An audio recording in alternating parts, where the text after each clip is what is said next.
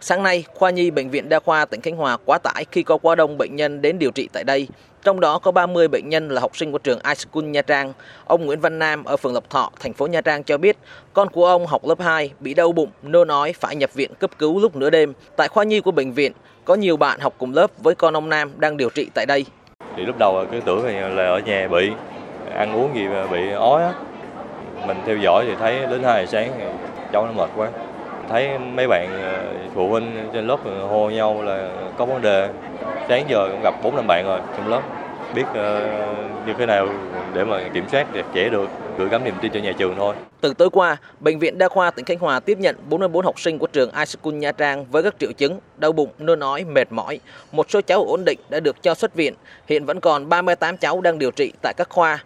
Bác sĩ Trần Bảo Anh, trưởng phòng kế hoạch tổng hợp bệnh viện Đa khoa tỉnh Khánh Hòa cho biết Tình trạng của các bé thì tạm ổn, đang điều trị triệu chứng nằm theo dõi sử dụng dịch truyền kháng sinh để điều trị cho các bé theo dõi các cái triệu chứng cũng như diễn biến điều trị tốt nhất cho các cái bé này vừa chăm sóc điều trị bệnh lý động viên tâm tinh thần của em đó là nhiệm vụ của bác sĩ và điều dưỡng bệnh phòng rồi Sáng nay, hàng chục học sinh vẫn đang được điều trị tại bốn bệnh viện lớn ở thành phố Nha Trang như Bệnh viện tỉnh Khánh Hòa, Bệnh viện 22 tháng 12, Bệnh viện Đa khoa Quốc tế Vinmec Nha Trang và Bệnh viện Tâm trí Nha Trang. Thông tin ban đầu cho biết 74 học sinh của trường iSchool Nha Trang có các triệu chứng nghi ngộ độc thức ăn.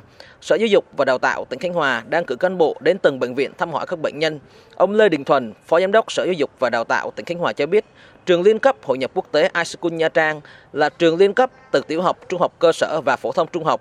Sau khi sự việc xảy ra, lãnh đạo sở đã yêu cầu nhà trường phối hợp tích cực với cha mẹ học sinh, các cơ sở y tế để chăm sóc điều trị các em vừa bị ngộ độc. Đối với ngành đề nghị trường phối hợp với ờ, y tế thăm khám các cái cháu. Đặc biệt là quan tâm đến những cái trường hợp có cái dấu hiệu, có những cái triệu chứng đặc biệt để kịp thời can thiệp. Cấp không không để cái tình trạng xấu thêm. Là đề nghị nhà trường phối hợp với các cái cơ quan chức năng có y tế, có công an làm rõ vì sao dẫn đến cái sự ngộ độc với cái số lượng đông học sinh như thế này.